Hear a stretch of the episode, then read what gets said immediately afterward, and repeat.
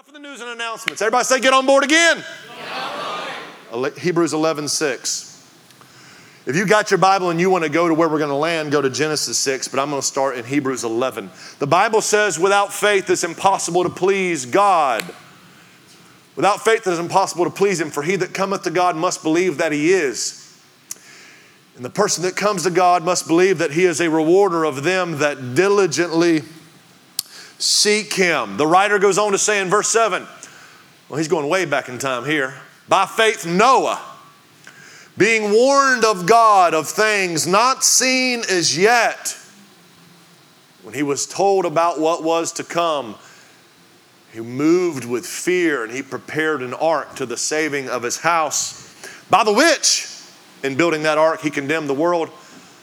But because he took action on what he said he believed, he became an heir of righteousness, which is by faith. Faith means to act as if a thing were true. Whoo, we should just shut the Bible and go home right there. That's it. Do you hear what I said? Faith, I ain't talking about speaking it, I ain't talking about sitting in one of them chairs. Faith is to act as if a thing were true. Now, we just cut a big line in what most of us think faith is and what faith actually is.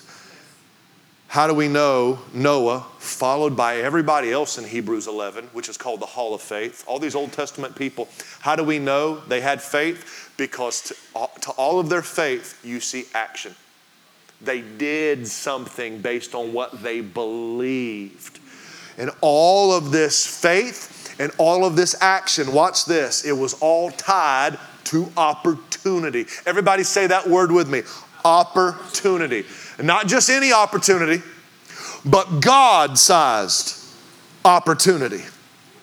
God presented opportunities, and with every opportunity, God was testing the faith of each participant. Let me say this when God opens a door, it is paramount that you do not miss that God sized opportunity. When you walk by faith, faith will place you in front of a shut door. When you walk by faith, faith will have you praying in front of a shut door. And when you walk by faith, faith will have you preparing in front of a shut door. Can I submit to you, a lot of people miss the door of opportunity when it opens because they were never placed in front of it while it was shut. They were never praying in front of it while it was shut. And bless God, they were never preparing in front of it while it was shut. A lot of times we want God to swing it wide open when we're way down here on the other end of the hallway. And we want God to keep it open for 10 years when we're ready to walk through it. Ladies and gentlemen, sometimes God allows the door to stay shut to open you up. I'm gonna say that again. It was good, Lynn. It was. I'm gonna say it again. God allows the door to stay shut to open you up. And when doors open, we must be ready to walk through them. In our story, that we get that we, now look we get we get it just touched on in hebrews 11 but if we really want to get into the roots of this story we got to go back to genesis chapter 6 to where noah was presented with an idea from god he was given an opportunity connected to that idea God presents Noah. I'm about to get to the text here in a second. God gives Noah a God sized opportunity. It was a very big opportunity. It's 500 feet long, 75 feet wide, it was 50 feet tall. A very, very large opportunity, the size of uh, about 1.5 football fields. Cargo enough to not only house two in, of all creation, but of plenty of other human beings. And this opportunity started in God's head. This was God's idea. And God took this idea and created a plan. And he passed that plan across the table to Noah and included Noah in on the plan. Let's go, let's go bird's eye view for a second. Check this out. In this day and age, what we see right here, we all know God flooded the earth, but we don't really get into the reasoning and the truth behind why God flooded the earth. It's very simple. There was a giant chess match going on between God and the devil. Satan was infiltrating the human race and hijacking humanity's DNA. If you look at the very first part of Genesis 6, you will read some crazy, I'm talking crazy stuff. They ain't gonna tell you down at the public school. It ain't gonna be on Fox News, and ain't most people gonna dare tackle it in a pulpit on a Sunday morning. But Satan was infiltrating the DNA of the human race with angelic beings that were sleeping with the daughters of men. I'm talking some Alex Jones junk going on right here in Genesis chapter 6. Are you hearing me? We see, we see this, this, this, this overwhelming sense of evil in the world. In fact, the Bible says that the days of humanity had become so wicked that the thoughts and the imaginations of man's heart, listen to this, was evil continually. God could not find no good upon the face of the earth. And so God had a plan. God was going to not only destroy humanity, but God was also going to rebirth humanity. It is amazing that we picture the flood as a time of destruction, when in reality, the flood was a time of revival for God was doing a new thing. Everybody say new thing. God was doing a new thing. And the Bible teaches and tells us that Noah found grace in the eyes of God. We don't have to go to a bloody cross or an empty tomb to find grace. For the law of first mention tells us that grace presented itself in Genesis chapter 6 between God and Noah. It was grace that included Noah in the big plan of God. It was grace that involved Noah in the big plan of God. It was grace that invited Noah into the big plan of God. Can I stop and submit to you in 2020? There is still a chess match going on between the kingdom of light and the kingdom of darkness. The devil and God are still at war. The angelic beings still clash in the heavenlies. And the Bible teaches and tells us that we as humanity are caught right in the middle of the biggest chess match in the universe. But can I tell you, you cannot corner my king because my God always has another move. And today, just like in the days of Noah, here in the last days, God has a plan. And that plan hinges on a door called grace. And my Bible teaches and tells me that the grace of God has included and involved and invited every man and woman in this room. I wonder if I've got any Noahs sitting under the sound of my voice that say, I want to jump on board with whatever God is doing, with whatever God is starting, with whatever God is building. I don't know about you, honey, but this world is not my home. And I believe the King of all kings still has another move. You can't take his crown. You can't corner him. Is there anybody in the room that says, I want to be a part of God's plan?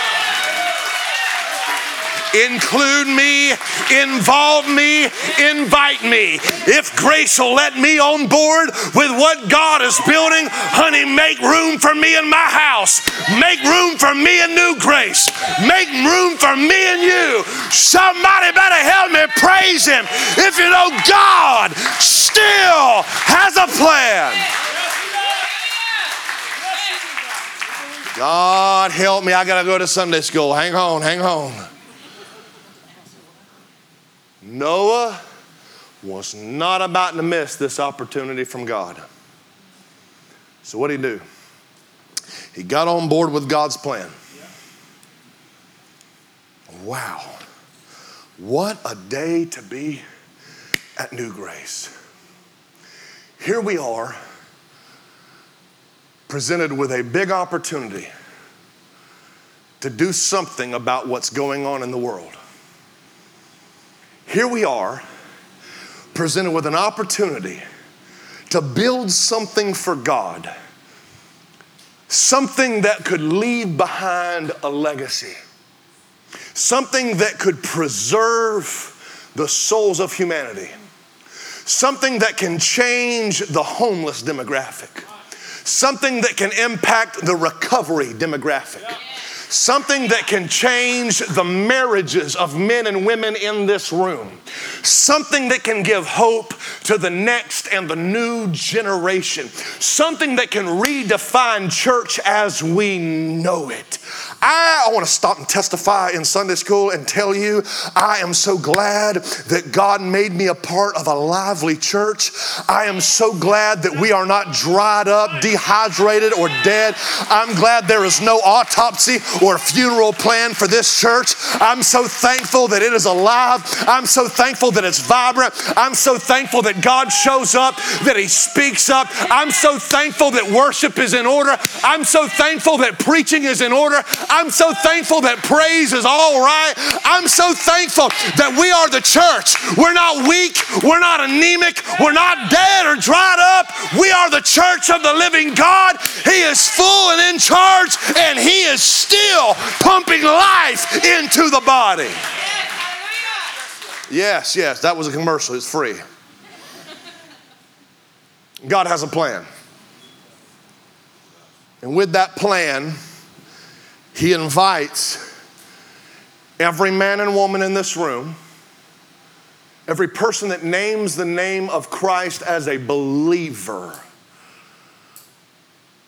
He invites you to come build this boat, to partake in this project, to get on board with his plan, starting with your life and his church. I believe the pinnacle of true fulfillment is when you are on board with what God has for you and His church. Now, there's a lot of people on board with what He has for them, but they're not on board for what He has for the church. And there's a lot of people that want to ride shotgun with what God's doing in the church, but they don't want to let Him call the shots on their own life. And I want to submit to you that the pinnacle of true fulfillment in God's kingdom and plan is when you get on board with what He's doing for you and what He's doing in His church. So, I want to show you three things out of Noah's story. God slides the plan. He says in chapter 6, and he says in verse number 13, the end of all flesh has come before me. The earth is filled with violence through all of humanity through these giant hybrid monsters. I'm going to destroy them with the earth. I want you to make an ark out of wood. It's okay, Noah. Nobody's ever had to build a boat before. But I want you to build this boat, and I want you to pitch it within and without with pitch. I want you, watch this, here it is. I want you to build this for me. The same sovereign finger points in your face today. It says, I want you to build this for me. You sit in this auditorium today. It's not a mistake that you're here. You are smack dab in the middle of the plan of God for your life, and He says to you, Andrew Durham, He says, I want you to build this for me. This construction project, Noah, ain't about you. I want you to build this for me. Here's what I want you to keep in mind if you're going to be a part of this church, you're going to let God build your life. You're going to let God build that marriage. You're going to let God build your future.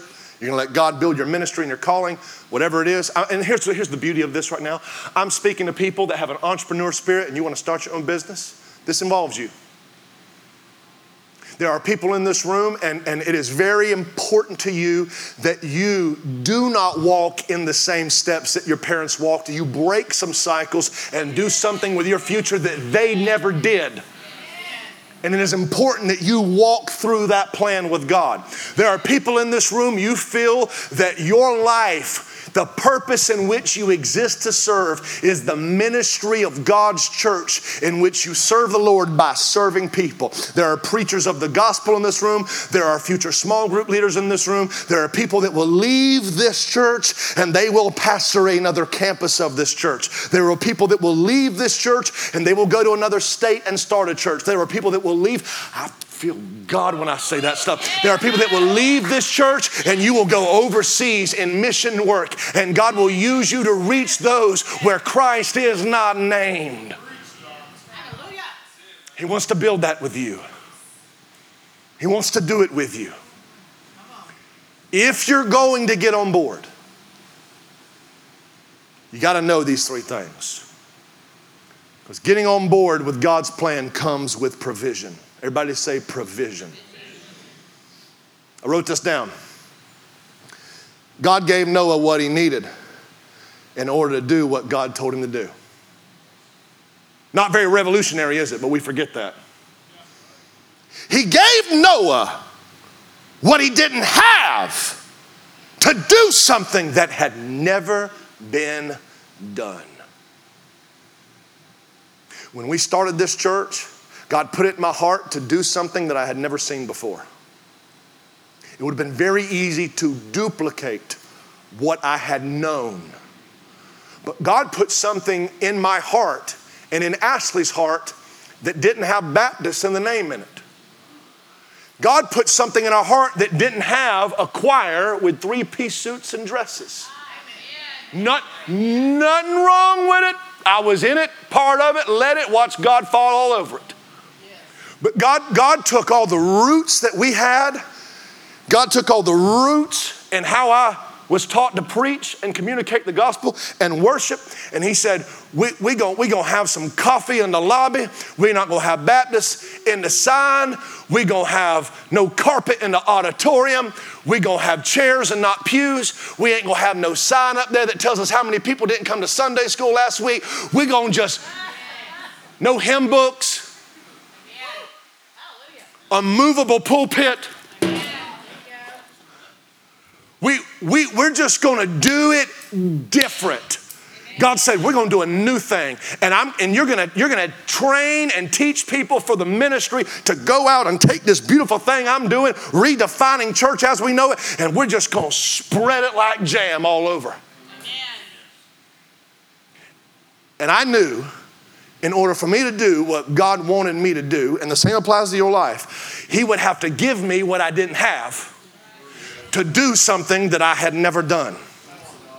And when God provided for Noah in this project, He gave him three things. It's gonna sound really funny when I say them. So I'm gonna tell you what they are, then I'm gonna backtrack and explain them to you. He gave him three things. He gave him, are you ready? Watch this. He gave him a forest, He gave him food, and He gave him favor. Now I can tell y'all been taught all right. All y'all looking at the screen to see them words pop up. They ain't gonna pop up. When you, well, hold on, well, back up, back up, back up. He gave him a forest. Of course he did. He gave him a forest. He said, You build a boat. He did not give him a boat, he gave him trees. God never created a chair, He created a tree, and He told man to make a chair. God's never made a table, He made man, and He told man how to make a table. Man took the tree and made a table. God ain't ever made a boat, but God put it in the heart of man, slid it across the table, and said, Build this like this for me. And he gave him everything he needed. Oh, you, you didn't hear what I just said. He gave him every everything he needed to build it. He already had it. But you got to cut it down. You got to cut it up and you got to cut it in if you want to use it to build what God told you to build. He gave him, everybody say food. Like it's lunchtime, say food. Like you're thinking of Zaxby, say food. Oh. Let me get back on track. The Bible says in Genesis 6 that he was giving him enough food for the entire cruise. God gave him everything he would need to make it.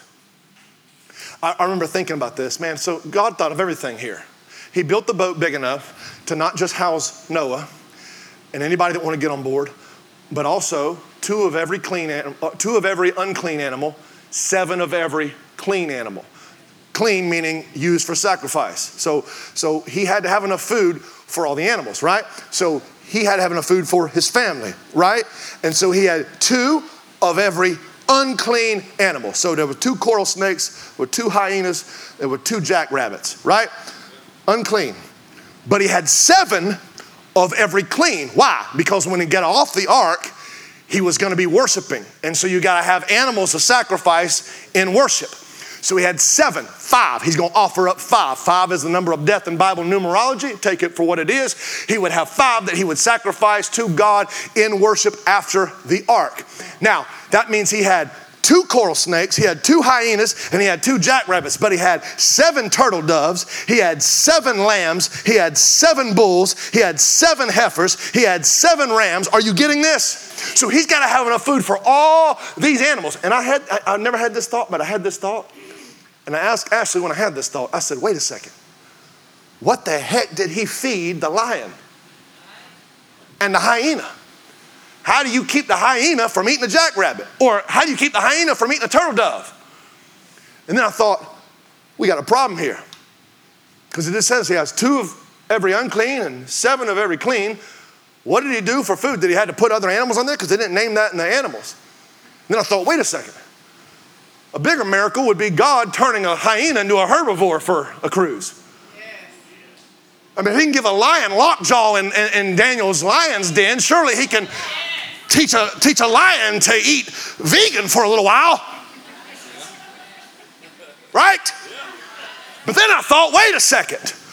A, a bigger miracle than that is that the lion didn't eat Noah. I mean, you go from general contractor to zookeeper in a matter of minutes here.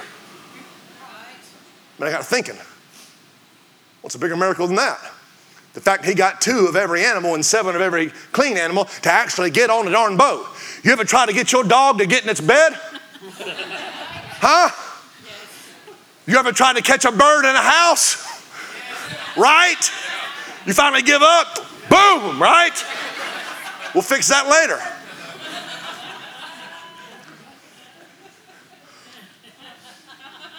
God didn't just give him food, he gave him favor. Say favor. You know how I know he gave him favor? God started making things happen that didn't make any sense. How do you get animals to follow you on board of a boat? The only thing I can chalk it up is when God gave him grace, which is favor, God started making things happen that didn't make sense. You know why? His job wasn't to be zookeeper, his job was to be general contractor. God said, You build it, I'll make sure there's food. You build it, I'll make sure there's trees. You build it, I'll make sure Simba and Fido fall in line and get on board. When you start doing what it is God told you to do, things that don't make any sense scientifically, biologically, or mentally start connecting because God's got a plan. And if God's got a plan, God's going to let you build what He told you to build. God provided it. Watch this. When you get on board with God's plan, it comes with a promise. It comes with a promise. Look at this verse right here. Behold, he said, I don't want you to get this twisted. Let me tell you where this is going to come from. I, even I, do bring a flood of waters upon the earth to destroy all flesh, wherein is the breath of life from under heaven, and everything that is in the earth shall die. Noah, I am going to make it rain. I wrote this down. Here is the promise of God. If you build the boat, I will make it float. It is not your job to make it rain. I feel a rap song coming on right there. It's not your job to make it rain because rain is a response from God. Rain is the heavens responding to earth. And my Bible tells me that we have a God that promises to move heaven over what you and I build for Him. I wonder if there's anybody in this room who ever built anything that made God move heaven and earth.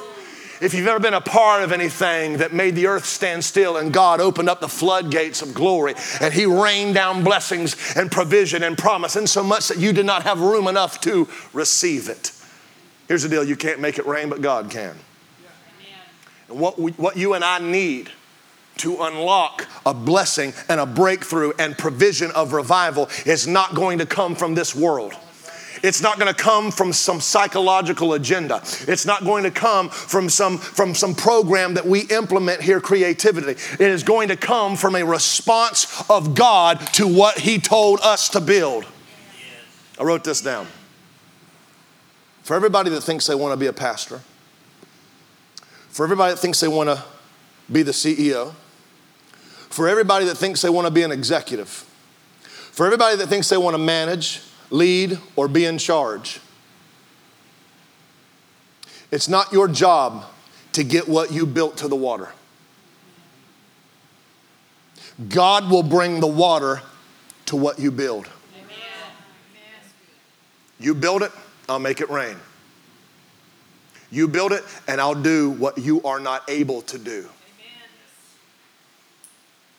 It's funny, our church, I mean, some of you, you've only been here maybe a year or less.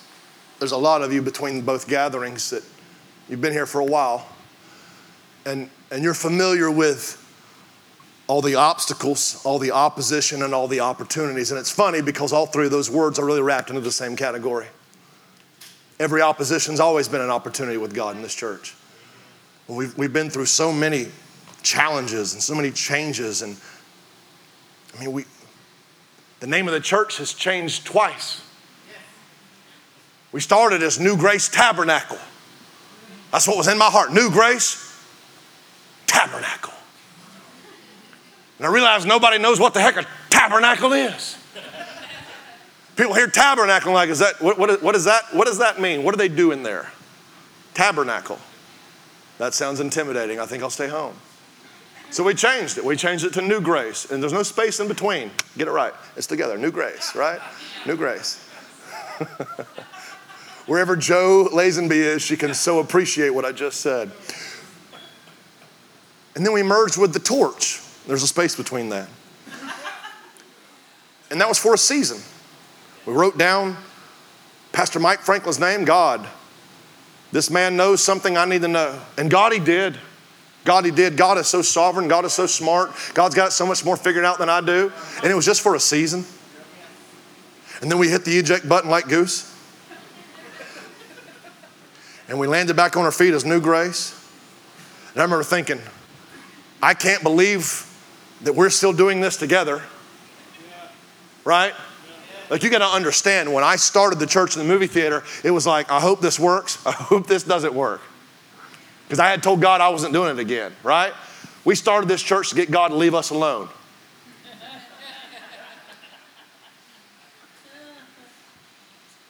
What a God. Yes, sir. Yes, sir. Here we sit as New Grace again. It was an opportunity. We're standing in front of a shut door. $1 million, we could buy 30,000 square feet of this property. You can't build 30,000 square feet for less than 6 million on a piece of property around here. $1 million for 30,000 square feet. At that time, a bank would give you 20%. You, you have 20%, we'll give you the loan. Now, COVID 19 crashed that party with most banks. But at that point, it was if you get you take up 20%, we'll we'll now that, that doesn't buy that doesn't buy the sprinkler system. It doesn't help us build everything out, but a million dollars we could own it and put a stake in the ground and this could be our home, right? We said, all right, if we're gonna do it, we got 90 days. We took up $200,000 in 90 days. I don't think you heard me. I said we took up $200,000 in 90 days. Still got every dime of it. You know why? because the door never opened. They changed their mind. Y'all remember that conversation? I came in and said, Well, they changed their mind. And y'all, about, y'all had the dumbfounded look that I had the whole week. They changed them. We're just going to sit here again. And, and, and, you know, you come through door after door after door. And, and you forget, you forget when you're standing down here at this door and you're waiting, Let's say you're looking at the doorknob, waiting on it to turn. It's so tempting to get one of y'all to pick the lock.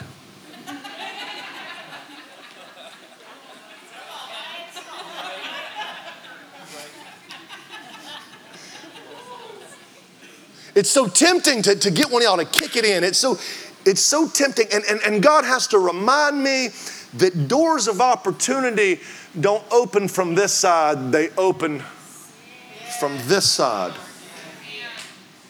And it's, it's, it's, so hard when you're sitting there watching and you're waiting and you're, you're working, you're trying to build this thing, and you're trying to watch God grow this thing, and you're trying to steer and you're trying to plan, you're trying to pray, and you're trying to stay focused. You, for, you forget there was a door back here that you thought would never open.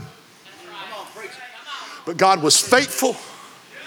And the same God that said build the boat is the same God that can make it rain. And He started opening door after door. And then you find yourself in this hallway. And here, here we are. Look at us. Look at us. All several hundred of us walking through this hallway, whether, whether you know it or not. Welcome to the party. We're here in the hallway. And we're looking at this closed door. And here we are. And, and we, we don't have enough to get through the next door and it doesn't seem like the door is going to open. And sometimes what God blesses is the process of elimination.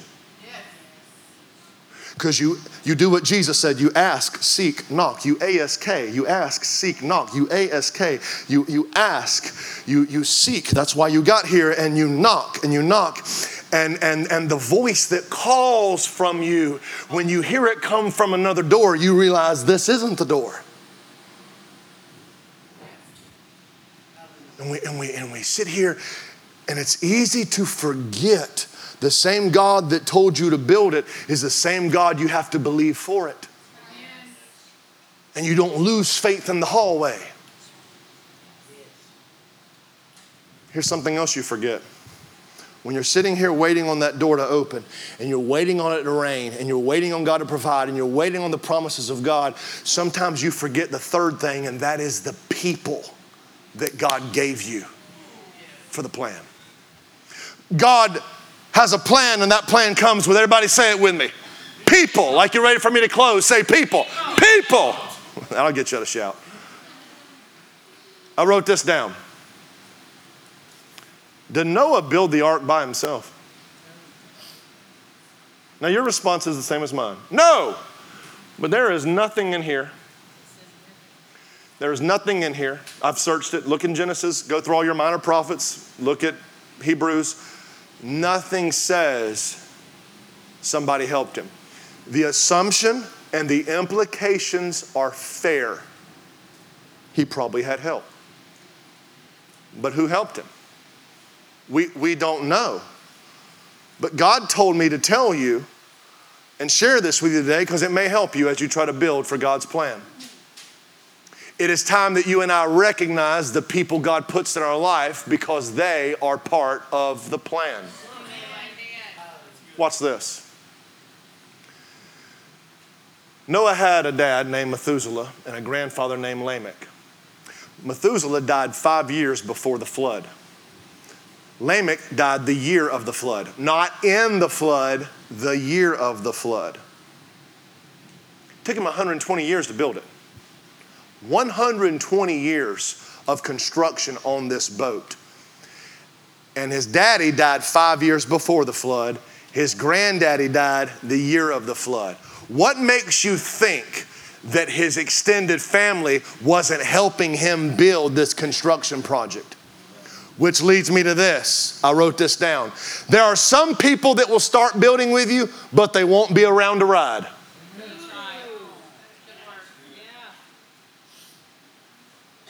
I read a book called Launch in 2013 from a pastor from New York.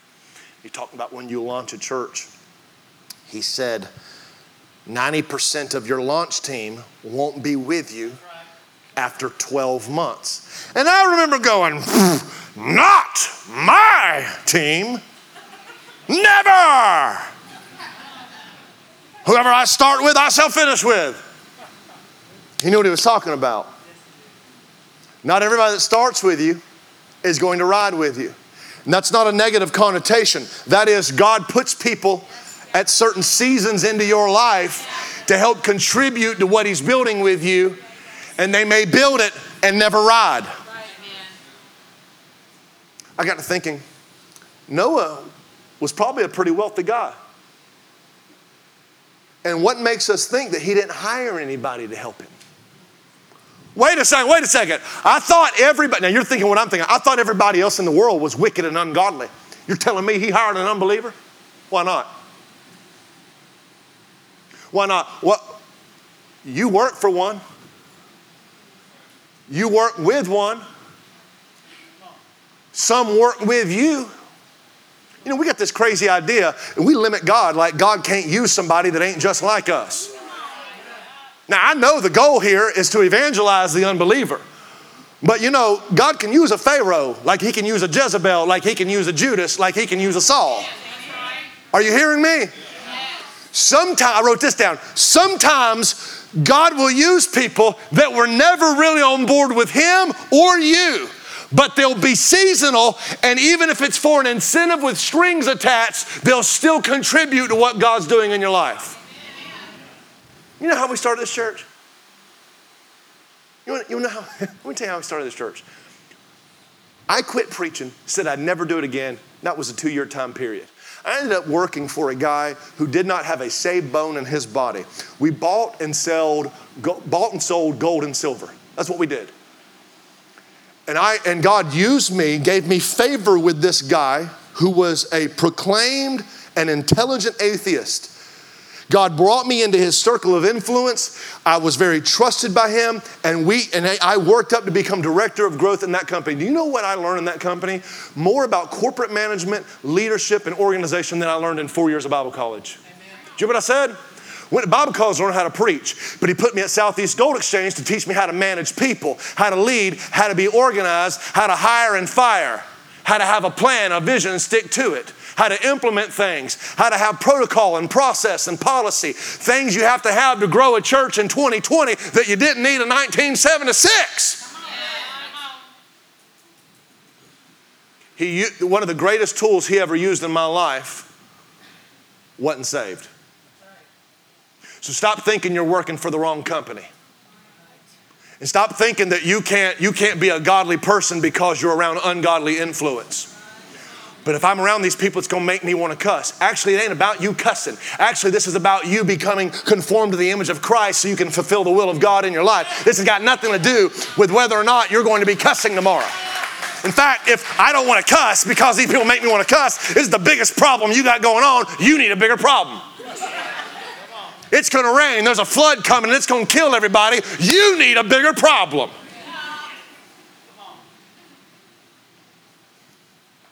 I wrote this down. We know that eight people were on the boat. And by our standards of measuring success, Noah failed. Now, me and you are here today, so we don't think he failed, right? But by our standards, Jesus failed. Three and a half years, of miracle making ministry and you got 12 people and all of them forsook you and fled? But we wouldn't say that. Now we're on the other side of that. We see that he did succeed. Eight people. And who were the eight people? It was his family. I want you to hear this. If you hear anything else about God's plan for your life and this church, I want you to hear this. Listen very closely. There are a few people that will build it with you and ride with you. This is family. There are few people that will build it with you and ride with you. This is family. What's your last name? What is it? Grizzle. Shout it loud and proud. Grizzle. Grizzle. You know what my last name is? Anglin. Are we related in this world? Are we related in the world to come? Yes. We're family. We build it together, we ride together. What's your last name, Sam? You. We're not related in this world, but we are in the one to come. We're family. We build it together, we ride it together. What's your last name, Kenny? Butsby. We're family. We're family, Mr. Jennings. We're family, Miss Hammond. Daddy, what's your last name? Hey, we're related.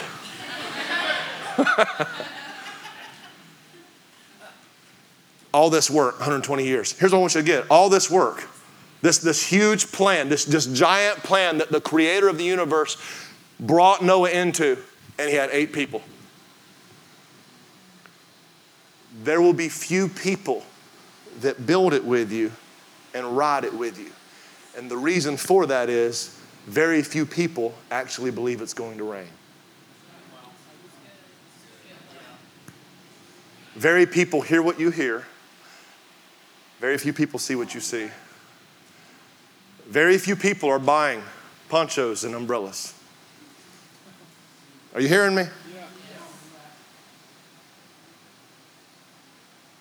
There's probably been 2,000 people come through this place. Isn't that crazy? But there's very few people that are family. I, I might not, here's what's cool I might not even know your first name yet. Now you're going to come to dinner at my house, right? but the common bond we share is we know what Jesus said as it was in the days of Noah. Hey, listen, listen, listen. I'm not politically correct. I'm never going to try to be. I don't care what you're doing on the 4th, but I want you to hear me out. You do realize it matters if you vote, and your vote matters. But I want to tell you this we already know how it's all going to end. Because the bigger side of this is not about a president, it's about a king who said he's coming. And you, listen, it matters. And you prayerfully consider as you cast your ballot. But I want you to hear me out. We're going to vote in someone that's president of a country when the king of the universe said it's going to rain. He's going to put an end to this whole thing. Why do we frantically, with urgency and awareness, build the church? Why do we do what we do? Because there's very few of us that are convinced He's coming back, the world will be ending, and every soul and every person under the sound of our influence, it matters whether or not we do this.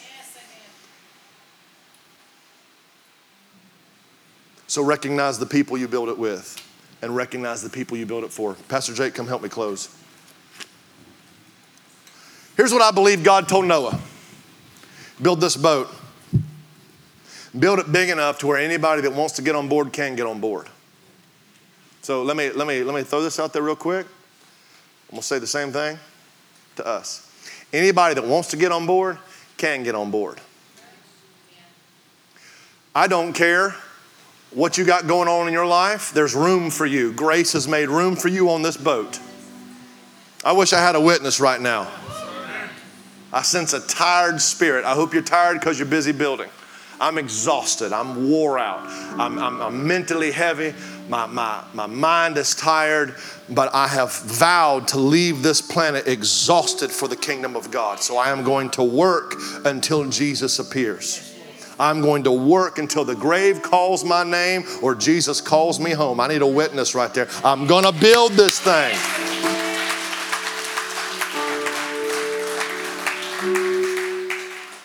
I'm up for whatever. I just want y'all to know that. I'm up for whatever. I'll do this with y'all under this roof. I'll do it in the parking lot. I'll do it in somebody's field. I'll do it in the basement. I'll do, I'll, I'll do this anywhere you want to do it. All right? If that if this door to this right here never opens and we get kicked out in 60 days, we're going to creatively come up with a way to shindig somewhere for Jesus. Are you hearing me? Let me tell you what that statement does not mean. It doesn't mean we sit here and not get prepared. Doors open all the time and we miss them. I'm gonna, I'm gonna bust your bubble. The promotion did happen, but you weren't ready for it. That's why you didn't get picked. Stuff does happen. It does open. Doors do open. They do take, it does happen. It does rain. We got to be ready for it when it does.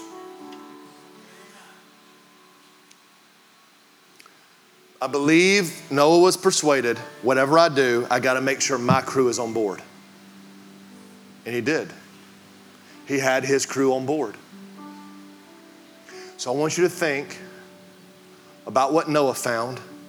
And I, want, I wonder if you can find the same thing. Noah found his four. Think about it. What are you doing this for? He found his four. It was his wife, it was his kids, Sometime between when the boat project started and the boat project ended, the boys grew up. The boys probably started helping him, and the boys got married, and their wives probably started helping. Whole family was in on it. He got his crew on board. So, whatever you do, get your crew on board with what God's doing. Where's your crew? Who's your crew? Are they on board? Are you on board? I can't, man. I struggle with alcohol. Uh, so did Noah.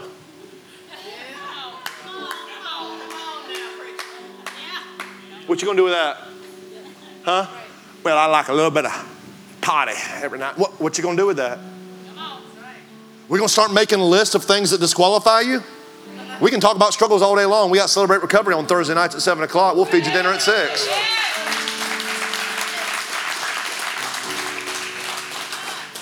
But I just want to, I, I just want to know, Pastor Derek, is it right or wrong? Maybe it's not a matter of what's right or wrong. Maybe it's a matter of what's wise or unwise. Is it how, how well are you going to swing a hammer while you're drunk?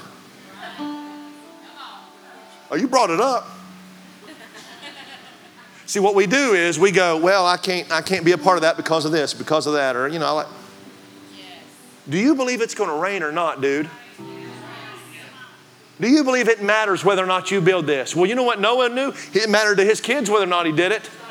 It mattered to him. Hey, it mattered to us whether or not he did it. Here's a thought who is not even born yet that it matters to whether or not you do this? Who's not even here yet that's riding on you to finish what God put in your heart? I feel God right now. Are you hearing me?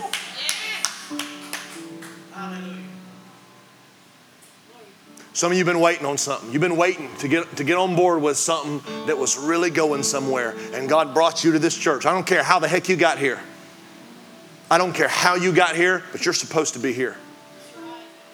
Because you're supposed to help build this thing. And in building this boat with me, it's going to build your life. It's going to give you a reason to wake up and stay sober. It's going to give you a reason to think positive. It's going to give you a reason to stay married and put your kids in church. It's going to give you something you didn't have before. Amen. Noah woke up every day with purpose. You know why? Because God slid him a plan and said, I want you to do this for me. And now the same finger points in your face today, and God says, I want you. No more excuses to do this for me. I want you to stand up with me right now.